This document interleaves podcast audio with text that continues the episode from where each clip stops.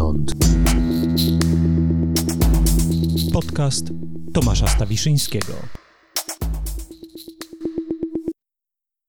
Dzień dobry albo dobry wieczór, Tomasz Stawiszyński. No i znowu się z Państwem witam w podcaście Skądinąd. Bardzo mi miło, że Państwo zdecydowali się włączyć ten odcinek. Zachęcam do słuchania innych. Już ich się trochę zrobiło. Nie jakoś bardzo dużo, no bo ostatecznie podcast od niedawna istnieje, ale trochę rozmów już jest. Zapraszam na następną. Tym razem profesor Aleksandra Przegalińska będzie Państwa gościem, mm, związana z Akademią imienia Leona Koźmińskiego, z MIT i również Harvardem. Chyba jedna z najbardziej znanych współcześnie polskich filozofek, ekspertka w zakresie sztucznej inteligencji, rzeczywistości wirtualnej i wszystkiego właściwie, co się wiąże z nowymi technologiami. Bardzo się cieszę, że udało nam się wreszcie porozmawiać, a rozmawiamy e, właściwie kontynuując wątek z poprzedniej, e, z poprzedniej odsłony skądinąd, e, kiedy Państwa gościem był Łukasz Pawłowski. E, zajmujemy się dalej prywatnością, tyle że właśnie specyficznie w kontekście rzeczywistości wirtualnej, mediów społecznościowych zastanawiamy się nad tym,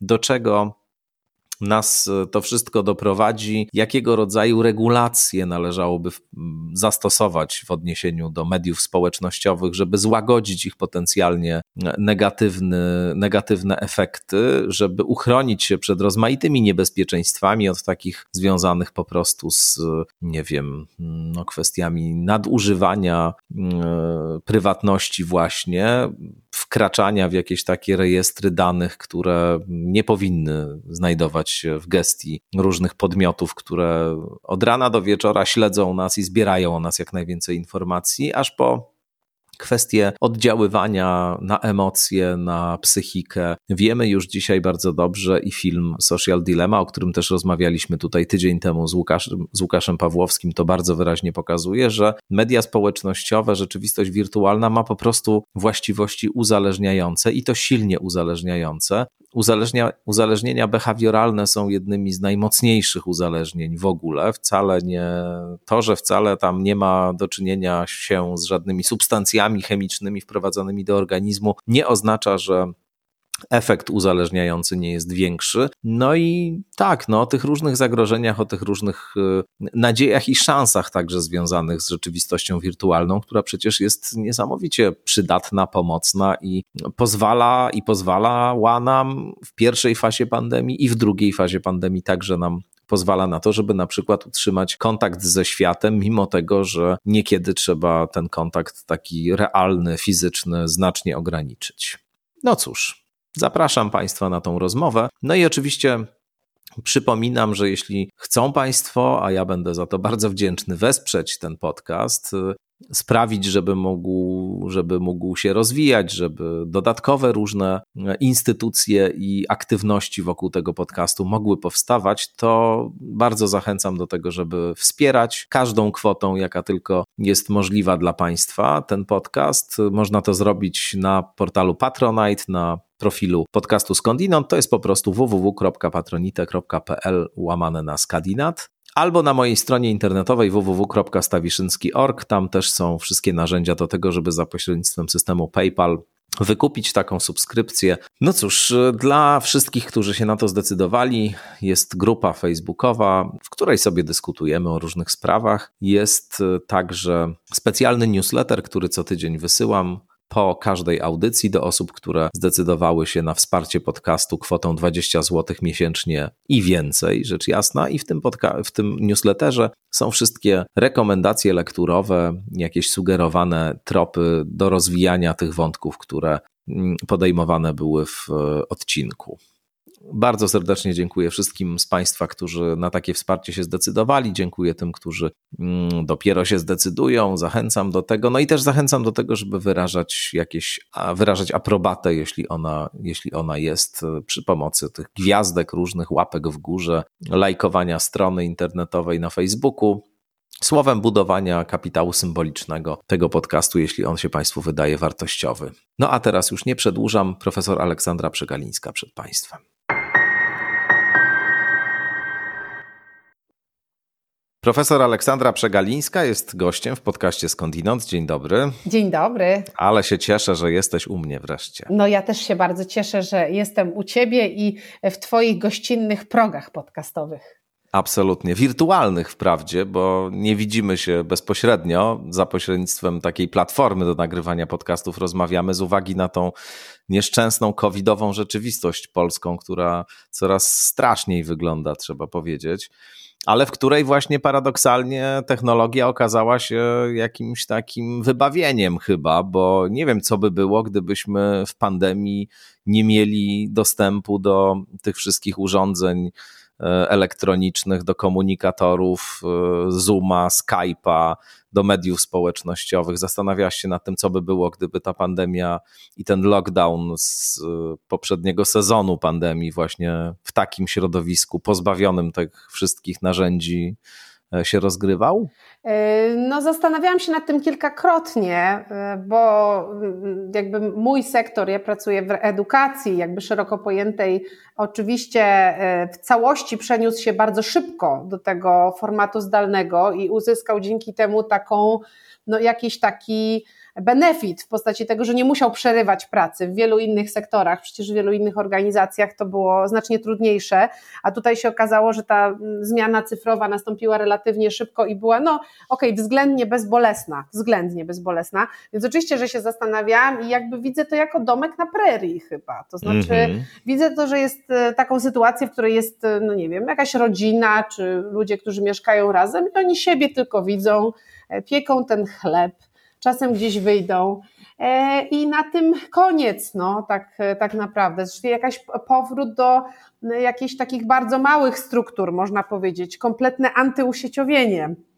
Ja chyba taką sobie wersję tego wyobrażam, czyli wszyscy pozamykani, podizolowani, też trochę preperskie to by było pewnie wtedy, bo preperstwo mi się zawsze kojarzyło z taką, z takim egoizmem, można powiedzieć, i z takim czymś, że myślisz już tylko o sobie i o tych swoich najbliższych, że masz tylko ten wzorzec myślenia i dbania o tych, którzy są najbliżej, a jakby szerzej troszeczkę nie patrzysz, tylko skupiasz się na tym swoim Właśnie gospodarstwie tylko, domowym. Tylko tylko wyjaśnijmy, że preperzy to ci, którzy się przygotowują na apokalipsę, szeroko rozumianą, bo tam w różnych wariantach y, apokalipsa występuje, a to nuklearna, a to a to jakaś inna, ale właśnie to są ludzie, którzy wiele wysiłku i inwestycji wkładają w to, żeby się przygotować do tego a wydarzenia. Nawet z cicha na to liczą, mam wrażenie. A nawet chyba z cicha na to liczą. ja mam tak, wrażenie, tak. że część prepersów będzie cieszyć się, kiedy w końcu dojdzie do apokalipsy i będzie można, e, po prostu to się spełni, będzie można w końcu naprawdę żyć tym życiem, do którego się tak długo przygotowywali. Więc dla mnie to jest, wiesz,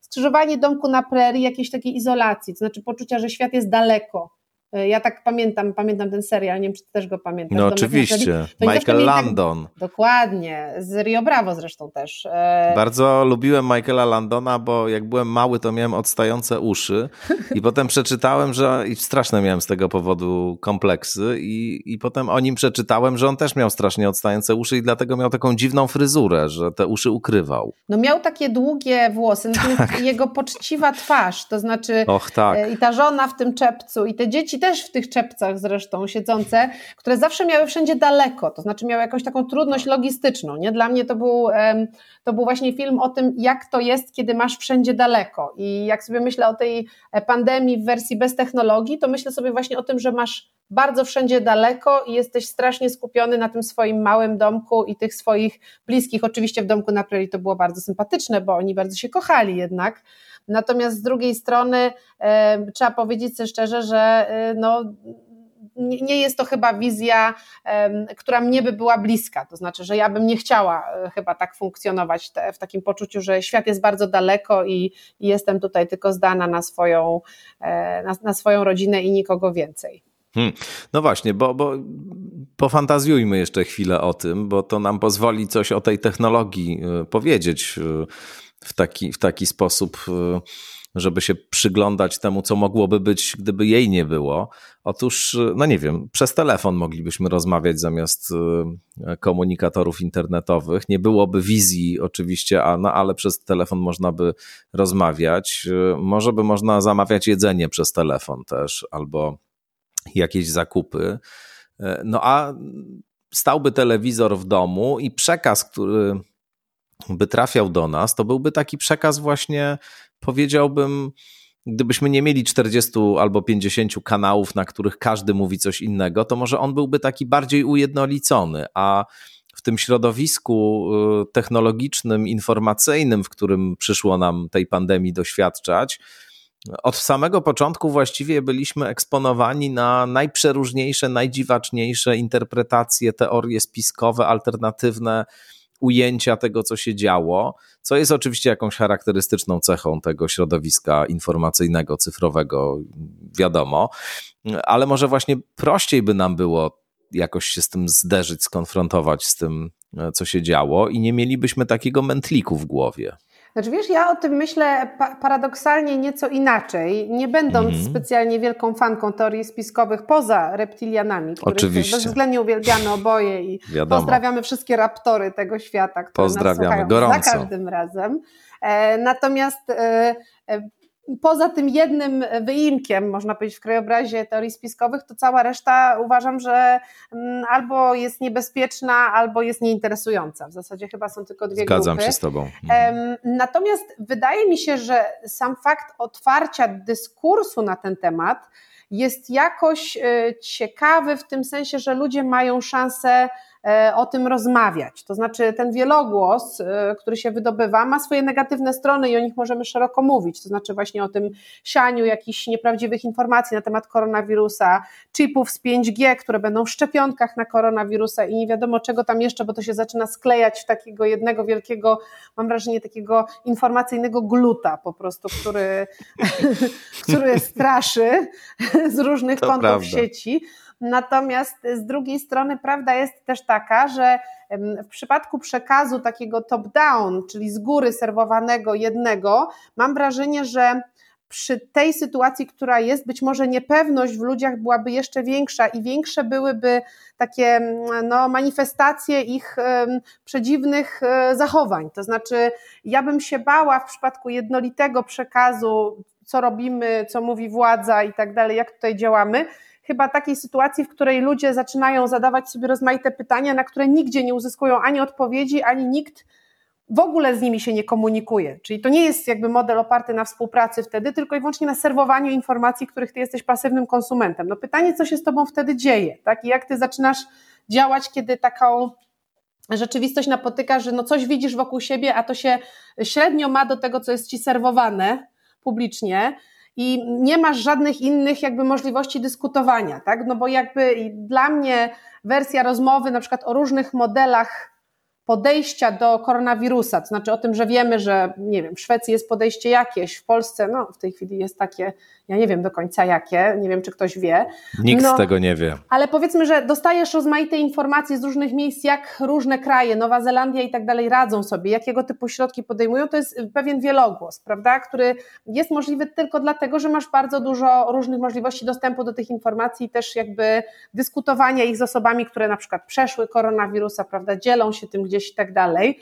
Mm, a w sytuacji, w której byśmy byli odcięci w domku na prerii, dostawalibyśmy jeden przekaz, chyba by spotkał nas ogromny dysonans poznawczy, prawda? Bo myślę, że przeżywanie tej sytuacji jest bardzo różne i serwowanie jednej wersji z góry, jak należy to przeżywać, też wydawałoby mi się niebezpieczne, przy czym oczywiście w tym wielogłosie, który mamy, stawiałabym raczej na zwalidowanie, zweryfikowane informacje, a nie no na. No właśnie, ja, ja, to miałem, ja to miałem na myśli, bo, bo oczywiście y, jest takie niebezpieczeństwo, jak mówisz, zwłaszcza w kraju, w którym politycy mają tendencję do autorytarnego sprawowania władzy i przekonani są, że ich wariant czy ich wersja rzeczywistości jest tą jedyną właściwą, a inne są z całą pewnością niewłaściwe i nawet nie trzeba z nimi rozmawiać, żeby, żeby to ustalić, bo to już z góry wiadomo, ale myślałem o takiej sytuacji, kiedy no, o takim świecie, powiedzmy, tradycyjnych mediów, takich sprzed tej rewolucji społecznościowej,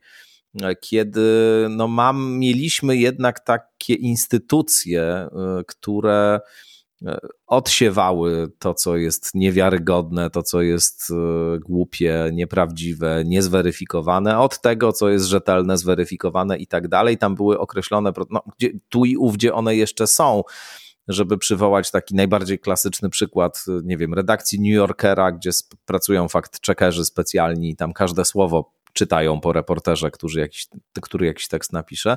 No ale wtedy to było tak rzeczywiście, że że e, cała grupa ludzi była o określonych kompetencjach była zaangażowana w weryfikowanie pewnych e, źródeł i miałaś jakby pewną gwarancję, nigdy stuprocentową, ale jednak, że jeśli coś się ukazuje, powiedzmy tam, nie wiem, w New York Timesie, prawda, no to na pewno jest to, jest to coś rzetelnego, zweryfikowanego i tak dalej.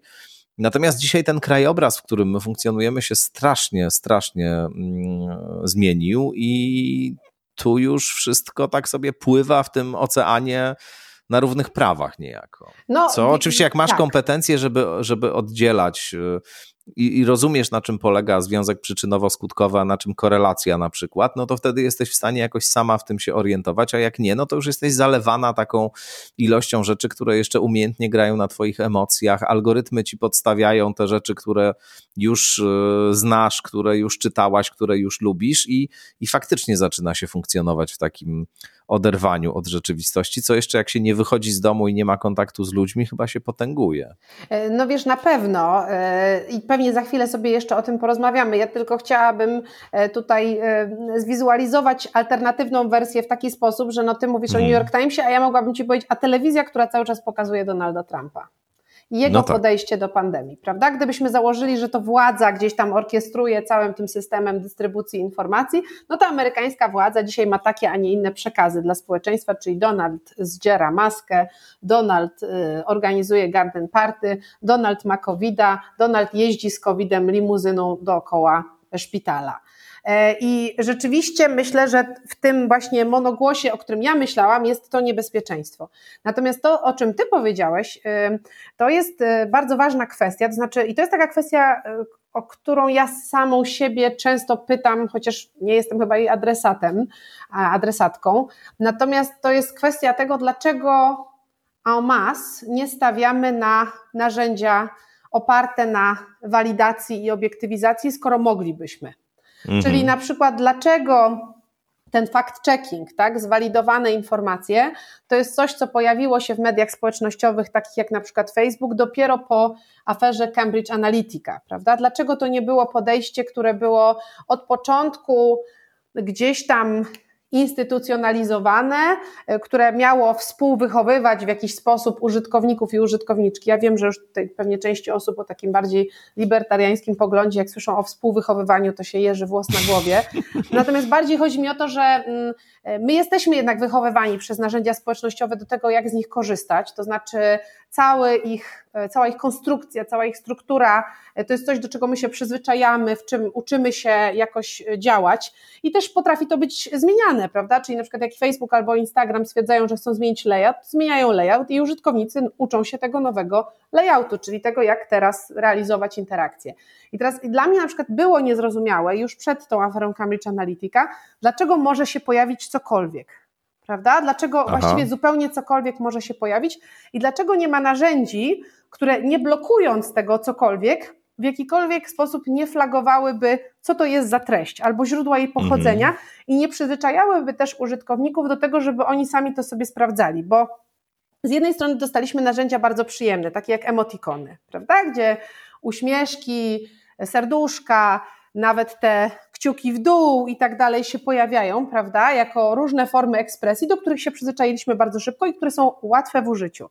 Dlaczego równie łatwe w użyciu, na przykład za pomocą kolorów, nie jest sprawdzenie tego, skąd pochodzi dana informacja? Przecież to można, tak UX-owo patrząc, bardzo dobrze i prosto zrobić, tak żeby od razu na przykład pojawiał się przycisk validate, prawda, albo mhm. check source, czyli sprawdź źródło. Przecież to można y, rozegrać absolutnie i można też dzięki temu zapewnić, że w tym dyskursie, w którym jest bardzo dużo różnych poglądów, możesz przynajmniej sprawdzić, no, jakie jest pochodzenie tej informacji, albo czy jest to informacja zweryfikowana, czy jest to informacja o jakimś takim charakterze, no nie wiem, no, podejrzanym w jakikolwiek sposób, albo niezgodnym z faktami. Dopiero niedawno na Twitterze zaczęło się to pojawiać, przy okazji pandemii zresztą koronawirusa i różnych ogłoszeń Trumpa dotyczących tego, jaka jest sytuacja, które nie były zbieżne z faktami ze szpitali na przykład. I dopiero od niedawna Facebook zaczyna coś takiego robić. Teraz ogłosił chyba inicjatywę, że z okazji nowej kampanii politycznej będzie usuwać treści. Ja myślę, że to już jest troszeczkę działanie po szkodzie. W sensie mnie bardziej niż usuwanie treści chyba interesuje wyrabianie w bardzo dużej grupie ludzi nawyku sprawdzania tych treści i, i, i jakieś, jakieś decyzji dotyczących tego, czy ja chcę to faktycznie czytać, wiedząc skąd to pochodzi. To by mnie ciekawiło. A tego jest moim zdaniem za mało. No właśnie, to, to możemy się zatrzymać na moment przy tym pytaniu, dlaczego właściwie tak jest y, i dlaczego jest tego za mało i dlaczego tak opornie i niechętnie to idzie, żeby pewne metody weryfikacji oznaczania treści wartościowych i niewartościowych, czy właściwie niewartościowych czy niewartościowych, rzetelnych i nierzetelnych wprowadzić. I chyba jakiś rodzaj odpowiedzi pada w filmie Social Dilemma, który który jest na Netflixie w tej chwili wielkim hitem i, i takim filmem, dobrze, który jest prawda? bardzo, też tak myślę, jest bardzo intensywnie dyskutowany wszędzie, chociaż w zasadzie te wszystkie informacje, które tam się pojawiają i te tezy, to one nie są jakoś specjalnie nowe, jeśli ktoś trochę czytał o tych E, o, o, tych nowych mediach i, i miał kontakt z, z, literaturą na ten temat, z jakimiś tekstami, książkami, no to i z tym Jeronem Lanierem się zetknął i z Tristanem Harrisem wcześniej i, i Douglas Raszko wpisał też o, o, o tej kolonizacji uwagi całkiem sporo, więc to są takie rzeczy, które już wcześniej jakoś funkcjonowały, ale chyba tutaj, jak to jest w takim kondensacji podane, jeszcze ludzie e, którzy tam pracowali w tych mediach społecznościowych się wypowiadają, to to robi takie wrażenie, ale, ale chyba teza, która stamtąd wypływa, i, i w, mówi to zarówno Tristan Harris, były pracownik Google'a, jak i Jaron Lanier, ten niesamowicie Słynny wyglądający. Tak, tak. Niesamowicie o, wyglądający człowiek. ośmiornicy jakiejś niezwykle inteligentnej. Jest. Tak. tak, to prawda, tak. On jest zdecydowanie taki ośmi, ośmiornico idealny. No to jest teza, że po prostu nie, tego się nie robi, ponieważ to nie temu w ogóle ma służyć. To znaczy, to nie ma być przestrzeń do tego, żebyśmy my realizowali jakieś własne y, dobra i jakieś wartości właśnie, choćby na przykład, nie wiem, budowanie adekwatnego obrazu świata, prawda, dążenie do prawdy i tak dalej. Tylko to jest przestrzeń komercyjna, w której jakby stosuje się te rzeczy, które sprzyjają y, prowokowaniu jakichś decyzji konsumenckich y, u użytkowników, a te, które temu nie sprzyjają, no to się eliminuje albo się ich nie wprowadza. No i teraz pewnie bardziej opłaca się, żebyśmy funkcjonowali w takiej zupie informacyjnej i żeby nie rzetelność, tylko pewien potencjał emocjonalny w treściach y, tam dostępnych, no właśnie był czymś, co w sposób taki, wiesz, mocny może na nas zadziałać, no bo poprzez emocje się nami głównie steruje, więc jak nagle będziemy mieli, wiesz, podział na to, co, co rzetelne i co nierzetelne, no to przestaniemy być tak łatwo sterowalni, mówiąc wprost. Mm -hmm. No wiesz to to jest w ogóle jakiś dla mnie trudny temat. Ja jak oglądałam ten, ten film, to miałam e, wiele momentów takich e, zawieszek, bym powiedziała. To znaczy, Bo ty że nie jednak jesteś technoentuzjastką, prawda? W jakimś sensie tak, ale też mm. sporo pytań e, zaczęłam sobie zadawać. Na przykład takie pytanie o to, dlaczego jest tak, że takie dobrosprawcze projekty technologiczne, na przykład z zakresu szeroko pojętego civic engagement, czyli obywatelskiego zaangażowania, padały i w tej wcześniej fazie rozwoju internetu, to znaczy takie projekty gdzieś tam już w latach 90. późnych w ramach internetu 2.0, prawda, i mhm. treści generowanych przez użytkowników były proponowane, realizowane przez różnych entuzjastów i dlaczego na przykład ta open source'owa w ogóle kultura, w której wartości są fajne, bo jest bardzo dużo transparentności, otwartości, o współdzieleniu się, o merytokracji, dlaczego to wszystko nie jest takie nośne. To znaczy, że to do, dociera do jakiejś grupy entuzjastów i entuzjastek. No, Jaron Lanier też przecież był technokratą swego czasu tak, i tak. ma za sobą bardzo wiele różnych projektów, w tym e, pierwsze koncepcje VR-u. Virtual reality to jest jego pojęcie w ogóle, które on stworzył. On pracował nad e, rękawicami i okularami do imersji, zanim jeszcze pojawił się projekt Google'a, czy Microsoftu, czy jakichkolwiek innych podmiotów rynkowych, więc on na pewno był wizjonerem jakiejś wersji utechnologicznienia, natomiast potem się sromotnie rozczarował. I myślę, że on się rozczarował trochę na fali tego, że on chciał proponować coś, co jednak nie docierało. I teraz e, zauważ, tutaj trochę może się pobawię w takiego adwokata diabła, że no o tym, że to są narzędzia zbudowane jako uzależniające, wiedzieliśmy już od jakiegoś czasu, tak jak powiedziałeś, bo pojawiały się w prasie jakieś informacje właśnie ludzi, którzy odchodzili, jacyś gorzko zawiedzeni, prawda, z takich dużych firm technologicznych, właśnie zwłaszcza z mediów społecznościowych, mówili, kurczę, no te mechanizmy są naprawdę straszne i tak dalej. Z drugiej strony to jest budowanie na tym, co działa de facto. To znaczy, jakoś się okazuje, że nie udaje się zaproponować wersji, w której użytkownicy też się stają współodpowiedzialni i ta, nie wiem, dyskusja, debata jest rzetelna, a jednocześnie jest bardzo, no nie wiem, e, kulturalna e, i oparta na zaangażowaniu też swojego czasu wolnego w to, żeby coś było coraz lepsze, a działa hejt i uzależnienie w dużej mhm. mierze, prawda? I no to jest dla mnie jakiś, jakiś bardzo trudny w ogóle temat. To znaczy, dlaczego tak się stało? Bo ja nie wierzę, że było tak, że mm, nie było nigdy podaży takich wartościowych projektów, tylko w jakiś sposób magiczny e, część z tych projektów pewnie z wartościowych przekształciło się w czasie w coś takiego, za czym goni użytkownik. Może chcieli tego e, inwestorzy, trudno mi naprawdę spekulować, a część takich projektów w ogóle nie była odpalana i, i po prostu okazywało się, że nie będzie trakcji, że nie będzie użytkowników. Więc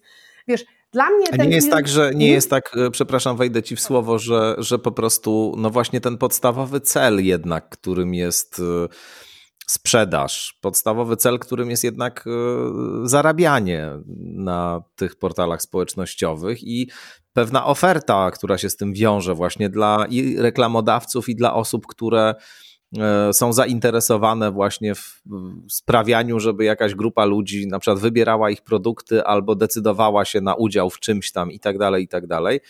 No, że ten podstawowy cel niejako e, właśnie definiuje tę przestrzeń w taki sposób, e, o, o jakim mówimy, bo owszem, jeśli coś tam przy okazji fajnego się uda, to dobrze, nie mamy nic przeciwko przy jakimś wartościowym mm, e, projektom społecznym, zaangażowaniu społecznemu, etc. Natomiast, no właśnie, koncentrujemy się na tym, co powoduje, że ludzie mogą podejmować takie, że ludzie podejmują takie, a nie inne decyzje, więc koncentrujemy się na takich narzędziach, które pozwalają nam te decyzje przewidywać i wpływać na nie i cała reszta interesuje nas tylko drugorzędnie. No, po prostu ten podstawowy cel, jakim jest sprzedaż, komercja, całą resztę już określa. Taki po prostu kapitalizm w najczystszej postaci. E, to jest e, na pewno e, w jakimś sensie prawda. Zresztą do tego możemy sobie wrócić, bo mi się wydaje, że ten model w ogóle jest w fazie schyłkowej, to znaczy ten mhm. model sprzedaży i będę chciała z Tobą o tym porozmawiać za chwilę, dlaczego ja uważam, że tak jest i dlaczego to ma krótkie nogi. To w tym filmie też troszeczkę się zarysowuje, tylko z innej niż moja, mam wrażenie, perspektywy.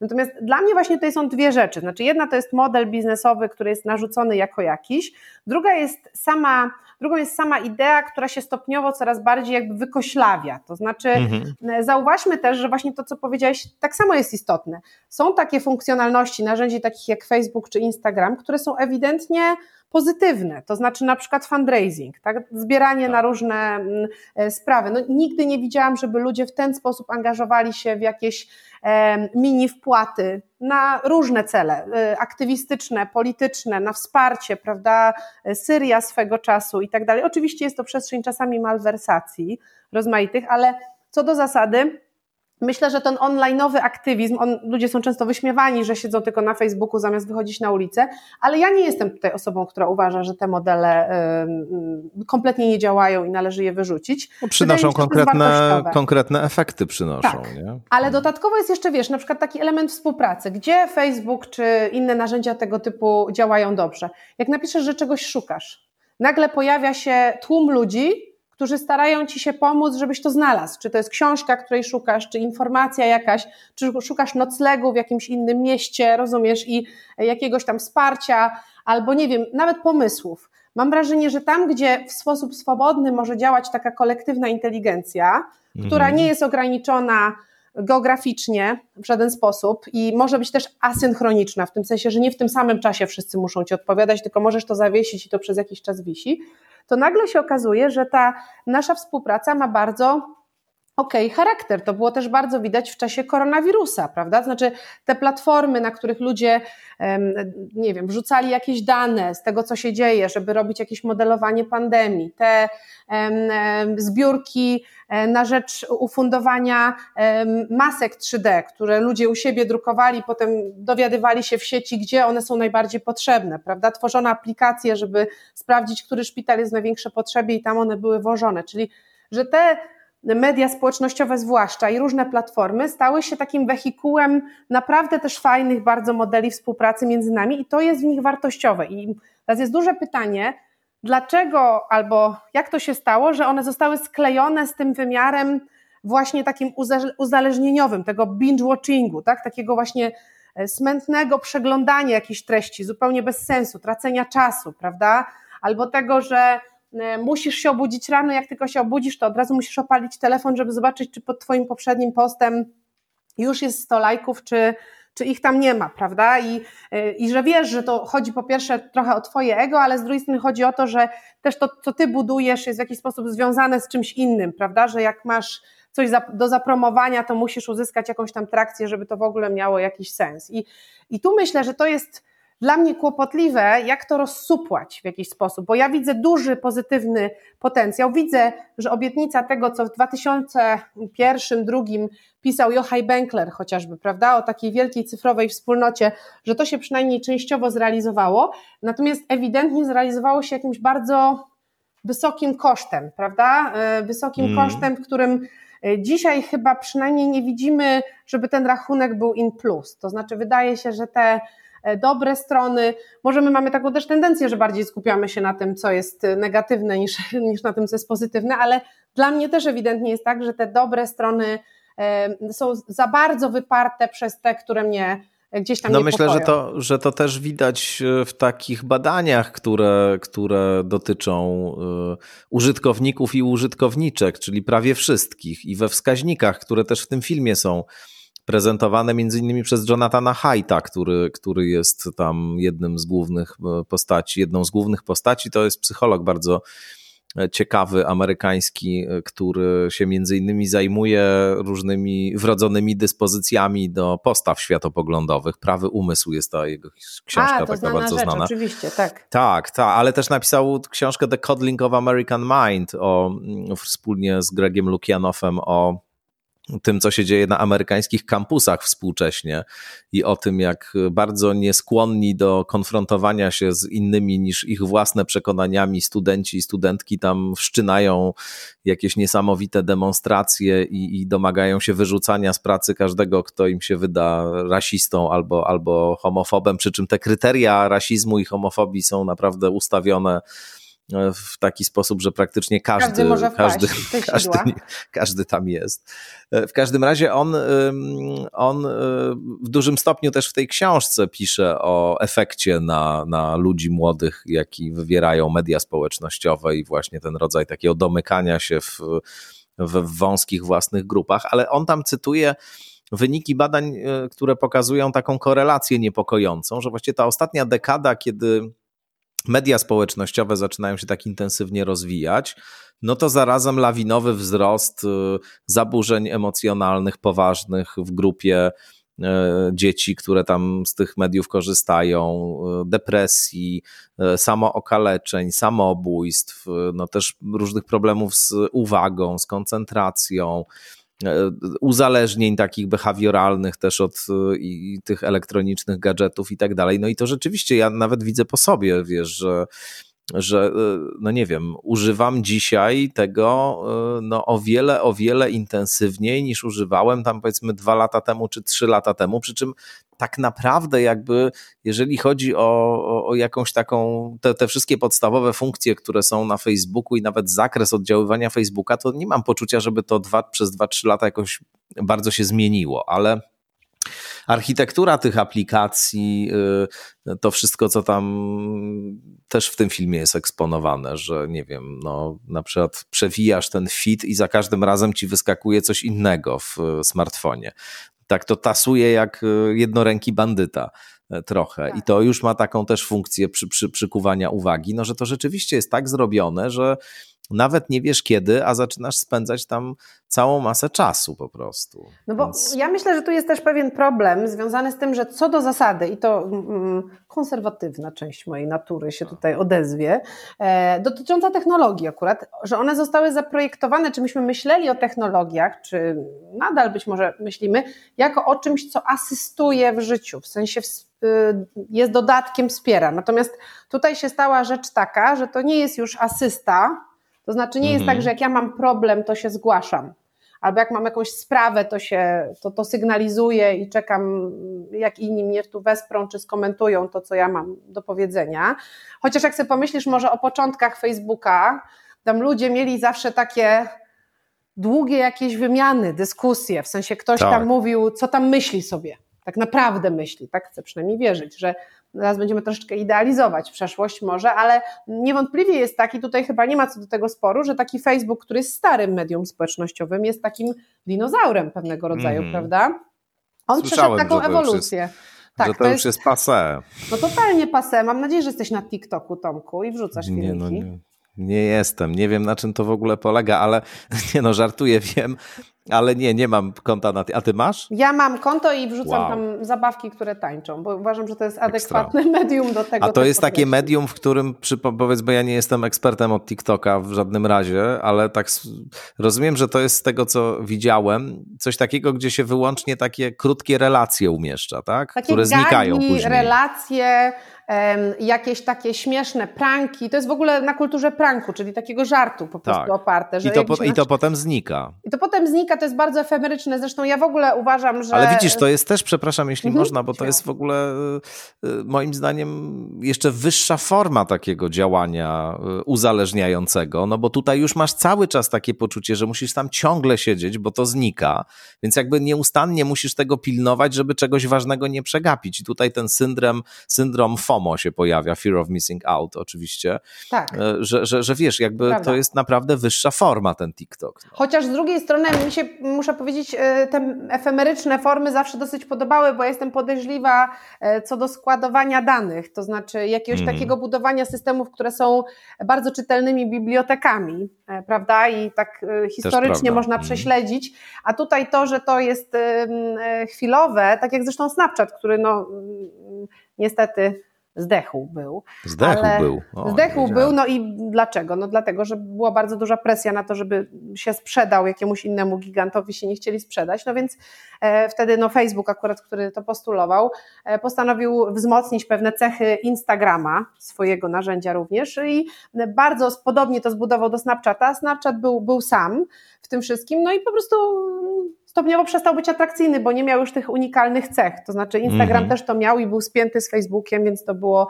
gdzieś tam łatwiejsze. Także no nie ma, nie ma Snapchata, natomiast to była, to, to była Ale jeszcze można tam sobie zrobić konto i to funkcjonuje, tak? Czy już w ogóle Nie mam zniknęło? pojęcia, powiem szczerze. Ja miałam Rozumiem. moment, kiedy tego używałam, a potem po prostu zaprzestałam. Natomiast tam była ewidentnie ta koncepcja tego, że to jest efemeryczne, że to się nie ma utrwalać. W sensie, Tak, że to tak, nie, tak. nie, jest, nie jest coś w tym stylu. Więc na pewno z jednej strony FOMO, a z drugiej strony gdzieś tam e, takie poczucie, że nie będziesz scrollować w dół, żeby zobaczyć, kto coś Mhm. pisał w 2008, rozumiesz? W sensie i co tam od tamtej pory się, e, się zmieniło, więc też takie może, można powiedzieć z drugiej strony dobre strony. Ale to, co chcę powiedzieć, właśnie wracając do początków Facebooka, już zostawiając TikToka na boku, który zresztą poza tym, że jest e, prankowy, to przecież teraz e, miał też poważną funkcję polityczną do odegrania, prawda? Chociażby jeśli chodzi No o tak. Donalda Trumpa i jego e, sprzedawanie biletów na, na jego wystąpienia, tak, te rallies tak zwane, gdzie użytkownicy TikToka zajęli miejsca, na które nigdy się nie wybrali, na których nigdy nie zasiedli i przez to Donald Trump mówił do pustych sal. No więc to też było coś, co na pewno go rozsierdziło, ale z kolei TikTok właśnie pokazał taki swój potencjał silny, mobilizacyjny i na poważnie w tym sensie. Mm, No ale to, co chciałam powiedzieć o początku Facebooka, to jest to, że Mam wrażenie, że właśnie to wyglądało trochę tak te 8-10 lat temu, że ludzie po prostu troszeczkę bardziej traktowali to jak swój pamiętnik, w którym zapisują, co robią, co się dzieje, o czym myślą, prawda? Teraz już faktycznie tak nie jest. I to jest pytanie, na ile to jest od początku zaplanowany projekt samego, samej firmy, a na ile jest tak, że po prostu ona no, się jakby zdeformowała w tą stronę, w której tak naprawdę jesteś karmiony jakimś kontentem, prawda? Już nie masz dyskusji mm, z różnymi ludźmi, którzy są po prostu twoimi znajomymi, tylko masz właśnie bardzo e, taką identity politics, czyli tylko i wyłącznie no, właściwie wspieranie się nawzajem w tym samym poglądzie, prawda? Scrollowanie bardzo podobnego kontentu, wzmacnianie się w postawach, no i sprzedaż właśnie najróżniejszych produktów, prawda? Bo to też jest medium, które od początku tak, taki nie było, dlatego ja e, tak myślę sobie dużo o tym wykoślawieniu, znaczy o tym, że Tak. coś się z tym dzieje w, w czasie co sprawia, że, że, że pewne cechy znikają, a, a inne się bardzo mocno wzmacniają. I moim zdaniem tutaj do tego doszło, no bo jak myślisz sobie o tych nastolatkach, no oni rozumiem, że teraz nie ma ich za bardzo na Facebooku, ale ja uważam, że to było narzędzie dużo bardziej wspólnotowe, w takim sensie, że to było, to, to byłeś ty i grupa twoich znajomych. Dzisiaj to jesteś bardziej ty i grupa jakichś followersów, która się z tobą zgadza. Jak się z tobą nie zgadza, to cię odfollowowuje po prostu no, w pewnym momencie, dosyć szybko najczęściej. I już nie chce cię e, więcej oglądać. Może tobie się to akurat wyjątkowo udaje, żeby mieć tutaj e, bardzo zróżnicowaną publikę, prawda? Natomiast staram się. Nie jest to, nie jest to częste, prawda? Raczej jest tak, nie że jest kończy się już w tej chwili albo angry face, albo sad face, albo smiley face na to, co powiesz, bo nikt nie ma też trochę na to czasu, bo tyle musi przeskrolować różnych rzeczy, że już napisać coś, to naprawdę kto by miał na to chwilę w ogóle, kto by to jeszcze robił, więc wydaje mi się, że to też się jakoś bardzo mocno, bardzo mocno zmieniło i to jest dla mnie ciekawe, na ile to jest tak, że to się trochę zmieniało samorzutnie i za tym szedł model biznesowy, a na ile jest tak, że model biznesowy narzucił te nowe rozwiązania? Ja nie mam odpowiedzi na to pytanie w ogóle, powiem Ci szczerze. Ja wiem, że w filmie mm. jest odpowiedź, ale ja sama e, chyba e, jakby obstawiam większą kompleksowość tego zjawiska niż w tym filmie jest pokazana. No, tam na pewno też jest wyrażona pewna, y, nie wiem czy nadzieja, ale w każdym razie wyrażona myśl, że tym, co jest y, bezwzględnie konieczne w odniesieniu do rzeczywistości wirtualnej, to jest rodzaj jakiejś daleko posuniętej regulacji, opartej z kolei tyleż o właśnie jakieś kwestie kwestie ściśle prawne, ile o pewne wartości po prostu, o, pewien, o, o, o pewną postawę etyczną czy moralną w odniesieniu do tego, jak ta rzeczywistość wirtualna ma wyglądać. No i przede wszystkim chodzi o to, żeby tego prawa, które regulować będzie E, sferę wirtualną, nie pisali e, ci, którzy właśnie na tym zarabiają. To znaczy, żeby to nie było prawo, które powstaje e, jak wiele przepisów prawnych. No, też musimy sobie zdawać z tego sprawę, że rzeczywistość prawna to jest rzeczywistość w dużym stopniu kształtowana przez środowiska lobbystyczne, które reprezentują z kolei interesy różnych podmiotów, które potem wewnątrz tego prawa mają funkcjonować. Więc tutaj postulat jest taki, że że trzeba jasno zdefiniować, że mm, wartości, wokół których to ma się obracać, y, są związane z dobrostanem jednostek, szeroko rozumianym, a nie z, z interesami wielkich korporacji. Zastanawiam się, na ile to jest w ogóle w tym świecie, w którym funkcjonujemy dzisiaj realne. No ja też bardzo mocno się nad tym zastanawiam, pamiętając z 2017 roku przesłuchania e, Zuckerberga, tudzież Zuckerberga, no e, przed Senatem amerykańskim. E, Tam się zamienił w reptilianina przez moment. On się zamienił Było w takie słynne nagranie, tak. Był dosyć zielony, natomiast no to też była, przepraszam za ageism, ale troszeczkę loża gerontów, która ewidentnie nie korzystała nigdy z tego narzędzia i jeśli oni by hmm. mieli pisać to prawo, to też bym była zaniepokojona to znaczy, to byli ewidentnie ludzie, którzy nie, e, nie e, przy całej jakby sympatii do tego, że oni się podjęli tego zadania, bardzo często nie rozumieli w ogóle, jak funkcjonuje to, e, to narzędzie, prawda? I jakby. Mm, mm, no, oczywiście ta klasa polityczna jest bardzo wieloraka i tam jest mm, w tej chwili już coraz więcej polityków, polityczek, którzy znakomicie korzystają z mediów społecznościowych i na pewno rozumieją doskonale ich logikę. Natomiast dla mnie jest takie pytanie, e, jakby kto to napisze, bo rozumiem, że musi napisać taką regulację ktoś, kto to doskonale rozumie a jednocześnie jest wobec tego zewnętrzny. I to jest bardzo trudne tak naprawdę znaleźć, rozumiesz, po prostu e, znaleźć gdzieś tam ten złoty środek, bo ja w tych przesłuchaniach Senatu miałam raczej poczucie fundamentalnego nieporozumienia. To znaczy, mhm. E, mam wrażenie, że tam nikt nie mówił do kogoś. To znaczy, Zuckerberg e, trochę był tam sam z innymi technokratami, do których się zwracał, bo przecież my robimy tutaj takie mamy cechy, feature'y, tak świetnie to ogarnęliśmy, a tutaj mamy to, a tutaj mamy tamto. I byli e, ci e, senatorowie, e, którzy no, też nie bardzo zwracali się do niego, tylko mówili gdzieś obok tego, co on, co on gdzieś tam właśnie mówił. Więc dla mnie to jest trudne, jak taka regulacja miałaby wyglądać, kto ją powinien współpisać tak naprawdę. To znaczy, na ile można zrobić z tego nie kolejne narzędzie polityczne, które dominująca w tym momencie siła polityczna forsuje, prawda? Na ile to może zdać egzamin w czasie, bo takie narzędzia, takie ja na przykład uważam, one ewoluują w troszeczkę taki emergentny, samorzutny sposób. Znaczy uważam, że tam się bardzo dużo rzeczy pojawia, które wcale nie są zaplanowane, tylko wynikają z tego, że ktoś zauważył, że coś się ludziom podoba i ciśnie więcej tego po prostu, tak naprawdę. I potem za tym idą jakieś inne konsekwencje.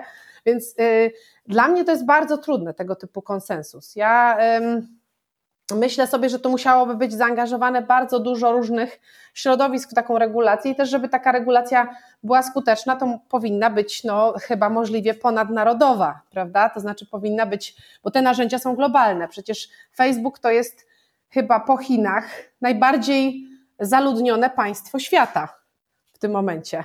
O, niewątpliwie. Które przekracza granice jakiekolwiek narodowej kultury, ma jakiś własny code of conduct i własne jakby zasady, więc tutaj no, też nie wyobrażam sobie, że taka regulacja powiedzmy dotyczy mm, Luksemburga, Belgii i Hiszpanii, a nie dotyczy jakby innych krajów. Wiesz, to, no właśnie to jest też, to jest też y, bardzo ciekawe, bo, bo właśnie mamy też do czynienia z, przecież z takimi podmiotami, które funkcjonują na zasadach poniekąd y, też nowoczesnych dosyć. To znaczy mówienie, nie wiem, o Facebooku, Google i tak dalej, że to są amerykańskie korporacje też jest średnio uzasadnione, Dokładnie. no bo to są jakieś po prostu struktury niezwykle skomplikowane, które płac, wiesz, podatki odprowadzają w jednym miejscu, siedzibę mają w jeszcze innym, właściwie mają międzynarodowe przedstawicielstwa wszędzie, a tak naprawdę pole ich głównej ekspansji, pole ich działania to jest, to jest sfera wirtualna, która jest wszędzie i nigdzie, no więc to jest w ogóle też niesamowite pod tym względem. Więc ja dlatego uważam, że to wymagałoby jakiegoś niesamowitego wręcz wysiłku, e, naprawdę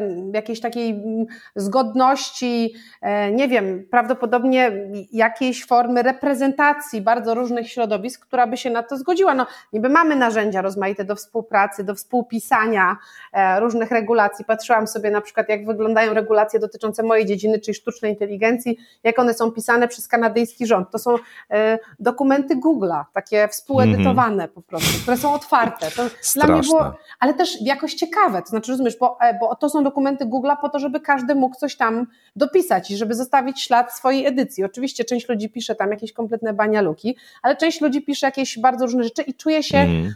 czuje się sprawcza. Ja, ja w ogóle mam wrażenie, wiesz, że dla mnie może w tym filmie Social Dilemma to nie wybrzmiało jako kluczowy problem, ale ja mam wrażenie jakiegoś braku sprawczości, jako fundamentalnego problemu e, z technologiami w ogóle. Mhm. W sensie i teraz znowu można zadawać pytanie, czy to jest tak, że ludzie nie są sprawczy we współprodukowaniu technologii, które mają im służyć, dlatego że nie czują się dostatecznie kompetentni, to jest pole eksperckie, albo na przykład dlatego, że trochę nie mają na to czasu i trochę im się też nie chce, nie mają takich możliwości, prawda? Czy te narzędzia też Specjalnie są ustawione takie silosy, jak takie silosy, w których nic nie może zrobić. Tutaj wrócę do tego open source'a, gdzie tak naprawdę pomysł jest taki, że no, wystarczy mieć pewne kompetencje, żeby też coś z innymi zrobić, tak, żeby postawić jakąś aplikację, żeby zmienić jej funkcjonalności, coś e, wykorzystać do własnych celów i w związku z tym trochę to przepisać, na przykład pod, e, pod kątem kodu.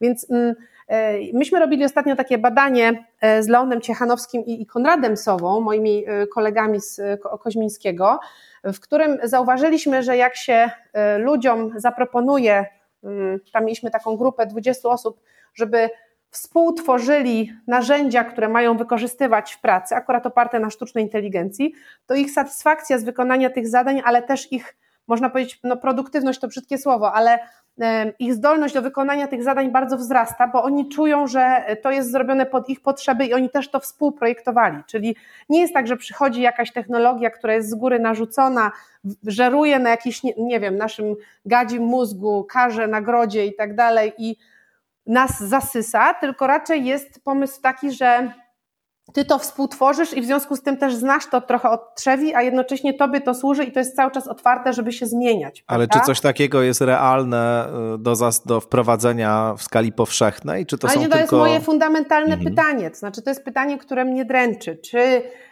można to zmienić, bo, bo masz oczywiście całą właśnie, raz jeszcze powiem, kulturę open source'ową, która na tym dokładnie polega i działa oczywiście. w czasie Linuxa mhm. i tak dalej, prawda? Tak. Gdzie, to, gdzie to działa? W ogóle bym powiedziała, że w świecie programistycznym, w świecie IT, to te modele współdzielone całkiem nieźle w ogóle sobie radzą. Natomiast to się ewidentnie nie skaluje na resztę społeczeństwa.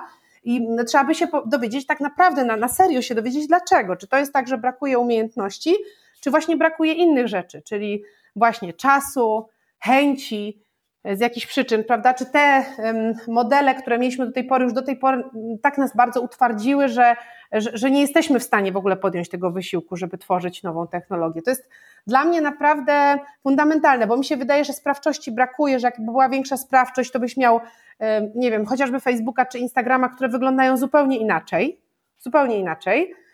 A, a, ale z drugiej strony, no jakoś tak się stało, że, że do tego nie doszło, tylko mamy E, jakieś takie gotowe produkty, z których my po prostu korzystamy, ciągle w bardzo, według mnie, pasywny sposób. To znaczy, my tych technologii nie współtworzymy, my tylko zasilamy je treścią, pracując właściwie dla nich za darmo, można powiedzieć, rzucając ten, ten cały kontent, który można potem mielić.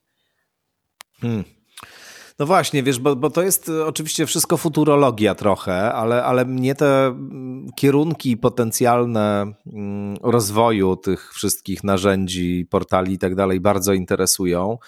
E, I zastanawiam się jeszcze, wracając do, do, do tych ostatnich pytań, e, które ci zadawałem, na ile widzisz potencjał do tego, żeby, no właśnie, żeby zdekomercjalizować internet? mówiąc wprost. To mhm. znaczy nie, nie zdekomercjalizować go całkowicie oczywiście i nie chodzi o to, żeby on się stał jakąś taką ascetyczną przestrzenią, w której w ogóle nie ma mowy o zarabianiu pieniędzy, ale żeby ten, ta skala e, komercjalizacji, która też w ogromnym stopniu jest niewidoczna, no bo to przecież wszystko polega właśnie na tym, żebyśmy my nie wiedzieli, że tak naprawdę różne, że cała ta architektura pracuje na rzecz wywierania na nas wpływu, o, może tak bym to określił. Natomiast, e, natomiast mm, Oczywiście nie płacimy pieniędzy za zakładanie sobie kont w tych portalach, to jest wszystko darmowe, etc., ale ale y, za to płacimy pewną cenę niewidzialną właśnie. No więc zastanawiam się, na ile widzisz na przykład przyszłość y, jako taki możliwy przyszły scenariusz, w którym następuje znaczna dekomercjalizacja tej przestrzeni, w której mamy poniekąd jakby takie wydzielone na przykład sfery, w których y, tego typu procesy, o których mówimy dzisiaj, które są powszechne, się rozgrywają i mamy całe takie zarazem e, przestrzenie, które są wolne od tego. No na przykład są wolne, ale za to trzeba zapłacić, żeby e, w nich uczestniczyć, czyli wykupić jakąś subskrypcję, nie wiem, czegoś, co będzie portalem społecznościowym, w którym nie będzie w ogóle profilowania, śledzenia, e, tylko on będzie miał taką czystą funkcję utrzymywania kontaktów międzyludzkich i, i, i tak dalej. Czy, czy to, to jest utopia twoim zdaniem, czy, czy coś znaczy, takiego w ogóle To jest ciekawe, bo myśmy się o to otarli w przypadku Facebooka mm. i to mhm. dwukrotnie. Przepraszam, że zostajemy cały czas przy tym przykładzie. Bardzo Może dobrze, inne tak, portale tak. jakoś y, za mało dostają po, po, po, głowie od nas. Może należałoby powiedzieć też coś o LinkedInie, Twitterze i e, najbardziej ubotowionym e, zresztą portalu na świecie. Najwięcej botów żyje na Twitterze. Nie wiem, to taka ciekawostka e, skądinąd bardzo mm. dla mnie samej frapująca. No ale jakby trzymając się tego przykładu Facebooka, to chcę Ci przypomnieć, że i przy okazji afery Cambridge Analytica i również potem, kiedy wprowadzany był GDPR, czyli w Polsce chyba to się mówi RODO na to, prawda? RODO, mm -hmm. ta regulacja. Była mowa, i to Sheryl Sandberg wtedy chyba promowała, że Facebook powinien być narzędziem częściowo płatnym. No, hmm. oczywiście spotkało się mhm. to e, z wielkim no, takim oporem E, właściwie wszystkich grup, które już się przyzwyczaiły do tego, że tak absolutnie nie jest i, i to było dla nich szokujące.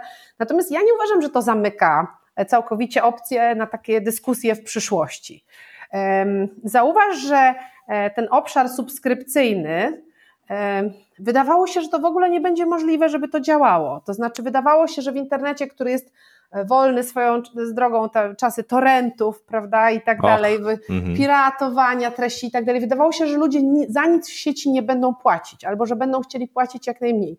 No ja mam wrażenie, i to mm, taka e, pozytywna może nuta, że to się bardzo zmieniło w ciągu ostatnich 3-4 mm, lat. To znaczy, że ludzie za treści w sieci, za narzędzia sieciowe rozmaite, teraz w czasie pandemii zresztą też, zaczęli chętniej płacić, jeśli cena ich zdaniem nie, nie przekracza ich budżetu albo nie jest jakaś nonsensowna kompletnie. I ja uważam, że o ile, no nie wiem, czy w przypadku takiego narzędzia jak Facebook to jest możliwe, to co do zasady te modele płatności, gdzie nie płacisz w danych, czyli nie płacisz właśnie w ten ukryty sposób, tylko płacisz po prostu inaczej, jak najbardziej mogą się rozprzestrzeniać i że one w jakimś sensie, one są nadal kapitalistyczne, ale są jakoś tam zdrowsze. To znaczy ja uważam, że jakoś tam są zdrowsze, bo przynajmniej wiesz ile płacisz, a w przypadku mhm. danych to po prostu najczęściej tego nie wiesz, nawet nie wiesz komu płacisz do końca mhm. i kto e, z tych twoich danych korzysta, kto nimi obraca, więc jak najbardziej ten model mikropłatności według mnie mógłby być ciekawy. Natomiast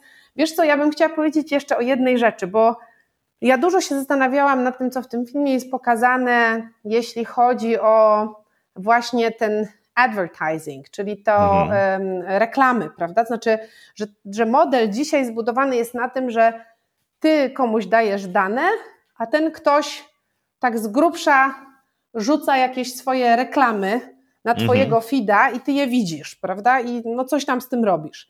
Teraz, czy z punktu widzenia nawet kapitalizmu, nawet w tej logice, to jest działający sprawnie model? No ja uważam, że nie osobiście. To znaczy moje zdanie jest takie, że e, jakby to nie jest precyzyjne.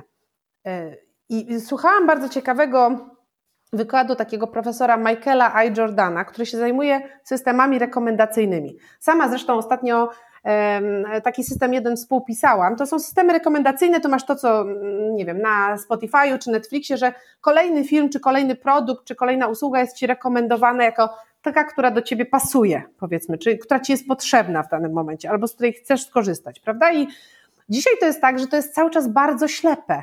On o tym też sporo powiedział. To znaczy, że Mm, to jest w gruncie rzeczy przebrany w troszeczkę nowe szaty i bardziej granularny, ale stary model takiej reklamy, że ludzie mają widzieć i ktoś się zdecyduje. Hmm. Natomiast przyszłość, jego zdaniem, ma polegać nie na tym, że 100 osób zobaczy albo 300 i będzie konwersja na poziomie 5% tak, z tej grupy, która zdecyduje się to kupić czy podejmie jakieś działania, tylko przyszłość polega na tym, że ty masz dostać to czego ty chcesz. Czyli, że jak ty jedziesz do Indii, jako Tomek Stawiszyński, z jakimś gronem przyjaciół, tak, z żoną i tak dalej, to że tam po tej drugiej stronie tej platformy jest ktoś, kto z punktu widzenia Twoich potrzeb i pobytu tam zaoferuje Ci mniej więcej albo naprawdę jak najbardziej to, czego Ty naprawdę potrzebujesz. I on bardzo dużo o tym mówił. Oczywiście tutaj wiesz, Big Brother, podejrzewam, że wszystkie takie rejestry się uruchamiają, troszeczkę dotyczące podglądactwa i tego, że mm już mhm. kompletnie nie ma w tym prywatności i tak dalej. Natomiast to było coś, co mnie zafrapowało. To znaczy, on powiedział, że już niedługo, jego zdaniem, ci wszyscy, którzy zlecają te reklamy i kupują te dane, przekonają się, że oni w gruncie rzeczy w ogóle nie docierają tam, gdzie by chcieli docierać. I ten model, na którym to zostało zbudowane, czyli ten model reklamy, którą, którą widzi dużo ludzi jednak cały czas, prawda? I kolejnej reklamy, którą widzi dużo ludzi i która jest bardzo często przestrzelona, ponieważ nie, nie dotyczy tego, co cię obchodzi po prostu, strata czasu, że on się e, no, za jakiś czas po prostu wywróci. A razem z nim wywróci się taki Facebook, jakiego znamy dzisiaj. Hmm. Bardzo ciekawe, chciałbym to zobaczyć. No wiesz, to może być tak, że wtedy ta personalizacja będzie miała faktycznie skrajny charakter. To znaczy, sztuczna inteligencja do pewnego stopnia na to pozwala, modele algorytmiczne pozwalają, tylko one dzisiaj cały czas też są niedoskonałe, bo oni nie mają, one nie mają kontekstowej wiedzy. No wystarczy, że powiesz, słowo o suknia ślubna, rozumiesz, a akurat wtedy jest włączony mikrofon i messenger zarejestrował to, że tak powiedziałeś i zaraz wyskakuje ci suknia ślubna. Nawet jeśli ciebie nie obchodzi suknia ślubna w żaden sposób, po prostu powiedziałeś to słowo, bo padło w rozmowie, a to nie jest coś, co cię dotyczy. Więc wrzucanie ci wtedy sukni ślubnych na FIDA ma bardzo znikomy sens tak naprawdę, a dzisiaj to tak działa.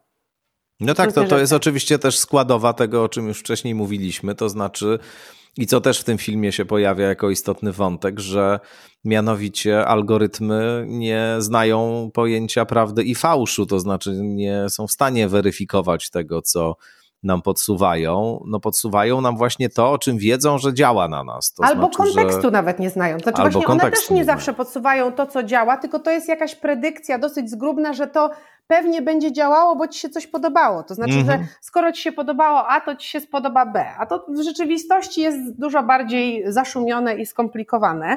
I znaczy, ja nie wiem, do jakiego stopnia będziemy dalej w tym trwali, bo podejrzewam, że są lobbyści na tym świecie, którzy będą chcieli ten model utrwalać, bo dobrze się w nim żyje. Natomiast to e, nie jest maksymalne wykorzystanie potencjału technologii, który jest na pewno, i nie jest to też model, który jest z punktu widzenia użytkowników satysfakcjonujący. To znaczy, to nie jest ta personalizacja o którą ci tak naprawdę chodzi, tak? w której ty masz coś do powiedzenia i dostajesz coś, co ciebie interesuje, tylko nagle jakieś z gąszczu, wiesz, jakiś random wyskakuje, to znaczy jakaś sukienka, czy jakiś płaszczyk, czy jakaś czapka, albo jakaś piosenka, o której w ogóle nie wiesz, e, czy jej chcesz i bardzo często, nawet kiedy im się przyjrzysz, to okazuje się, że ich nie chcesz po prostu zwyczajnie. Więc to, na czym dzisiaj się opiera cały ten system facebookowy, jest w gruncie rzeczy cały czas obok, obok e, nawet tej stricte kapitalistycznie rozumianej potrzeby konsumpcji, którą ludzie mają. Mhm. I też tej konsumpcji oczywiście nie ogranicza, no bo wiadomo, że jest trochę tak, że jak dostajesz to, czego chcesz i dostajesz to szybko, to nie będziesz cały czas polował na kolejne rzeczy, tylko będziesz pewnie zadowolony z tym, co masz, prawda? Nie będziesz musiał błądzić, szukać powiedzmy tam różnych innych rzeczy i zostawiać ze sobą cyfrowych śladów, tylko dostaniesz szybko to, e, o co ci chodzi. Więc ja też dużo o takich rzeczach myślę poza tą płatnością. Znaczy myślę o, o korze tego modelu i o tym, że pracując trochę z systemami sztucznej inteligencji, pracując trochę z predykcją, widzę jak bardzo, no właśnie to jest cały czas obok ludzkich potrzeb. No tak, no tu znowu no wracamy do tego, o czym była mowa, to znaczy o tym, żeby te potrzeby postawić jednak na istotniejszym miejscu i, i, i żeby jakieś, jakimś pojęciem dobrostanu, troski o użytkowników i użytkowniczki, odpowiedzialności także za to, co dzieje się z tymi osobami, które korzystają z tych narzędzi, właśnie jeśli one są projektowane w określony sposób, wprowadzić. I tego chyba przede wszystkim brakuje. No nie, to nie jest na pewno user-centryczny system, nawet jeśli nam się mówi, że tak jest. Znaczy, to nie jest tak, że użytkownik jest tutaj w centrum czy użytkowniczka, tylko w centrum jest to, że jak, na, jak najdłużej ma na platformie siedzieć i jak najwięcej danych ma zostawić, żeby te dane opchnąć komuś innemu, kto z tego będzie robił reklamy, bo będzie myślał, że to coś znaczy. Taki jest mhm. dzisiaj ten model. Nie? I jakby nawet w logice samego e, kapitalizmu rozum, rozumianego jako zaspokajanie różnych potrzeb ludzi, chociaż to niekoniecznie jest kapitalistyczne, to można myśleć o tym szerzej, ale no, e, powiedzmy, nawet to, to, to się to nie mieści po prostu ten, ten model, który jest zaproponowany. Po prostu on się tu nie mieści w żaden sposób i on nie tego też dotyczy, żeby ten użytkownik czy użytkowniczka szybko dostał czego szukał, tylko żeby właśnie się tam motał w tych haszczach po prostu cały czas. Dokładnie.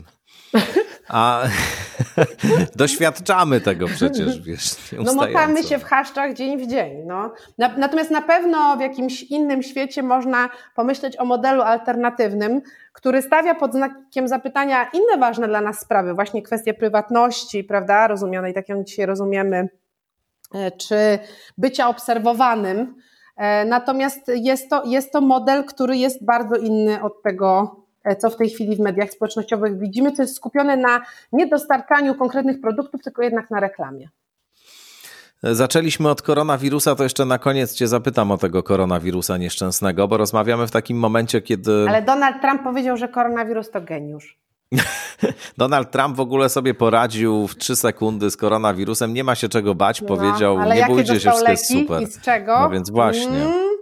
To nawiasem mówiąc też jest dosyć, dosyć szczególna sytuacja, tak. że w kraju, w którym no niestety służba zdrowia działa fatalnie z uwagi na system ubezpieczeń, który daje dostęp połowie obywateli do jakiejś formy opieki zdrowotnej, a połowa obywateli w ogóle jest wyjęta z tego, z tego systemu całkowicie, nie ma żadnej, żadnego ubezpieczenia no to, to, to, to, to on po prostu faktycznie w parę dni zostaje impregnowany takimi nogi. środkami, że, że to, to niewychowawcze, bo, bo jakby troszkę dłużej pochorował, to może jednak y, jego narcyzm by mm, uległ takiej drobnej korekcie, a tutaj no ale nie, wszystko... oni chcieli raczej pokazać, że on jest herosem, tak, który wyszedł tak. najszybciej ze wszystkich i dlatego może jeździć limuzyną dookoła szpitala.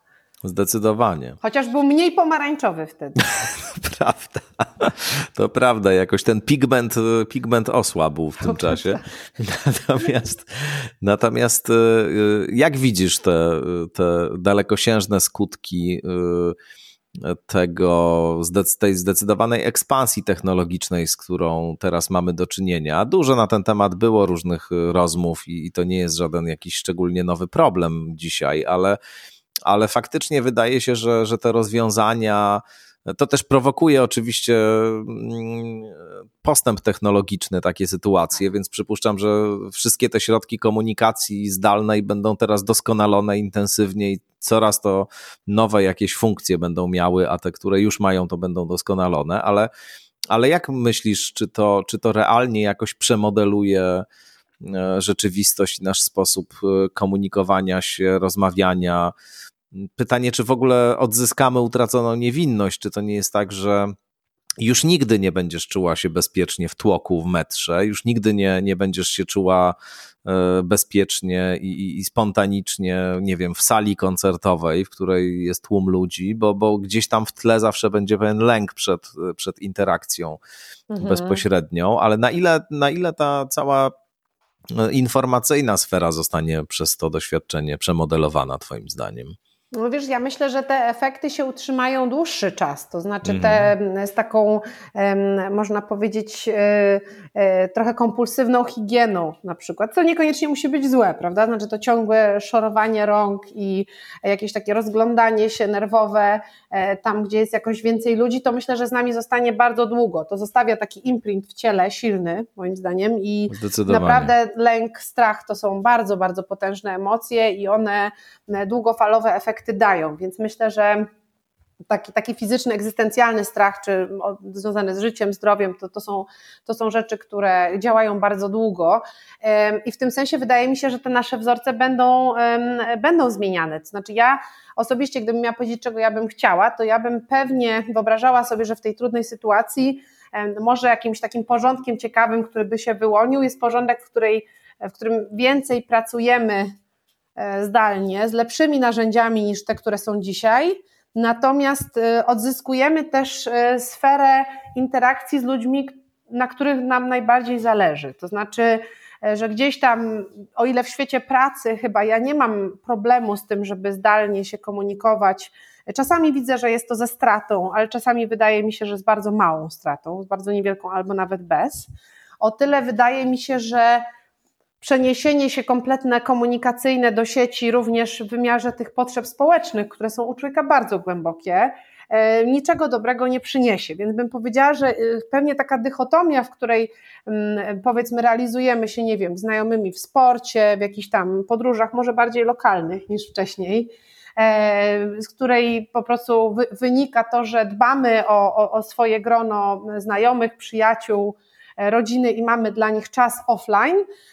No właśnie, że to jest taki czas, który zostaje odzyskany z tego, że dużo rzeczy robimy online i przez to jesteśmy też, e, mówmy sobie szczerze, efektywniejsi bardzo często, znaczy jakby łatwiej pod wieloma względami się w ten sposób pracuje. Ja e, też nie zawsze bym tego chciała, ale wydaje mi się, że w wielu przypadkach jest to uzasadnione. Z drugiej strony powiedziałabym, że apetyt rośnie w miarę jedzenia i na przykład widzę po naszych studentach i po studentach w ogóle globalnie, że oni już zaczynają werbalizować swoją potrzebę e, innych narzędzi niż te, które widzą. Uważają, że te narzędzia nie odpowiadają na ich potrzeby edukacji, współpracy w taki sposób, w jaki oni by sobie życzyli, tak? Że oni by chcieli narzędzi lepszych, innych troszeczkę, inaczej zbudowanych, o innej filozofii, bo te no to są takie narzędzia starsze, które chyba nie były pomyślane do takiego globalnego kryzysu, prawda? One są dosyć generyczne. I e, wydaje mi się, że no to, co widzimy dzisiaj, to, to na, tak naprawdę nie mówi nam wiele o tym, jak będzie wyglądała online współpraca i praca w przyszłości, tylko że tutaj jest no, pole do wielu zmian, mam nadzieję też jakichś pozytywnych e, innowacji. I tym optymistycznym akcentem tak. zamkniemy tak. naszą Starałam rozmowę.